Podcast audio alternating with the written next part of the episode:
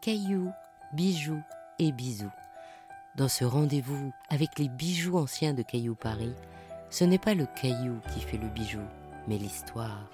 Alors pour préparer mon cadeau, offrir une nouvelle destinée à un bijou ancien et créer une jolie histoire de famille et de bijoux, j'aimerais que l'on m'offre une broche art déco.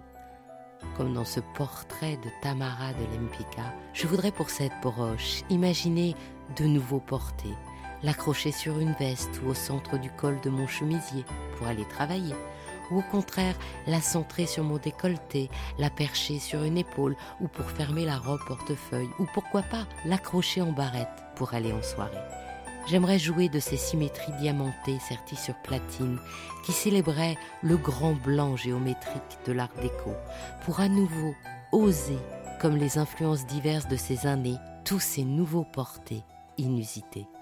Rendez-vous dès demain pour une nouvelle histoire de cailloux, de bijoux et des bisous.